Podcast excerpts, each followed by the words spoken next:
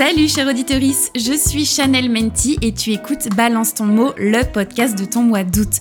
Pendant 31 jours, je vais définir 31 mots ou expressions issus du vocabulaire féministe. Et au livre sur le bretzel, je fais matcher à chaque fois une reco culturelle. Livres, séries, BD, films, musique, documentaire, de quoi occuper tes longues soirées caniculaires. Installe-toi bien confortablement sur ton transat ou ton strapontin de métro et c'est parti pour 5 minutes de féminisme à la sauce pop culture.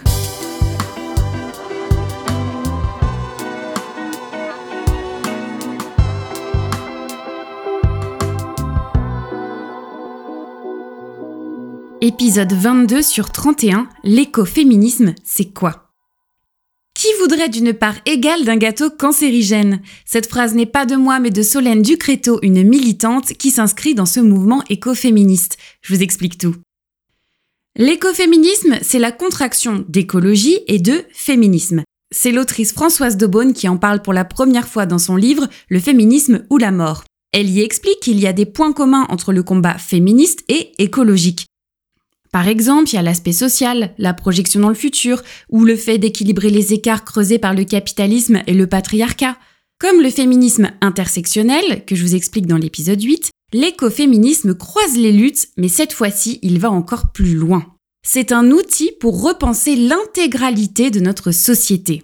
Mais pourquoi les féministes se mettent à faire de l'écologie? Alors il y a plein de raisons et j'en ai déjà évoqué plusieurs, mais il y en a une que j'ai pas encore évoquée, c'est le fait que les premières victimes du changement climatique sont des femmes.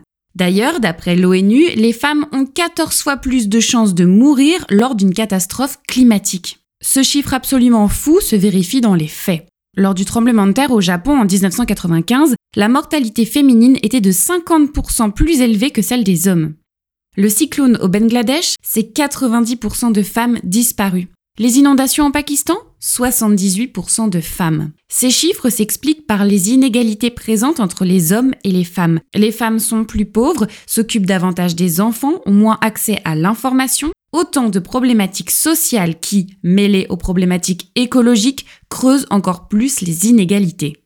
Si ce mouvement est né en 1974 sous la plume de Françoise Daubonne, c'est dans les années 80-90 qu'il se développe, particulièrement aux États-Unis. Aujourd'hui, de plus en plus de militantes féministes se disent éco-féministes. Je pense à Greta Thunberg, la militante suédoise, à Lorraine Bastide, l'essayiste française, ou encore à Vandana Shiva, une autrice indienne. Et quoi de mieux pour illustrer l'écoféminisme que le film réalisé par Farid Bentoumi, Rouge? Je l'ai découvert totalement au hasard en cherchant un peu de clim dans une salle de cinéma une journée caniculaire et c'était une très bonne pioche. Ce film psychologique raconte une histoire vraie, celle d'un désastre écologique qui a eu lieu dans les années 90 vers Marseille. Pendant 50 ans, l'usine Alteo déversait des produits toxiques dans la mer, catastrophiques pour l'écosystème. Ce film est un véritable coup de poing écologique, social et féministe, 1h20 d'écoféminisme hyper bien mené, belle surprise que je vous recommande très fort.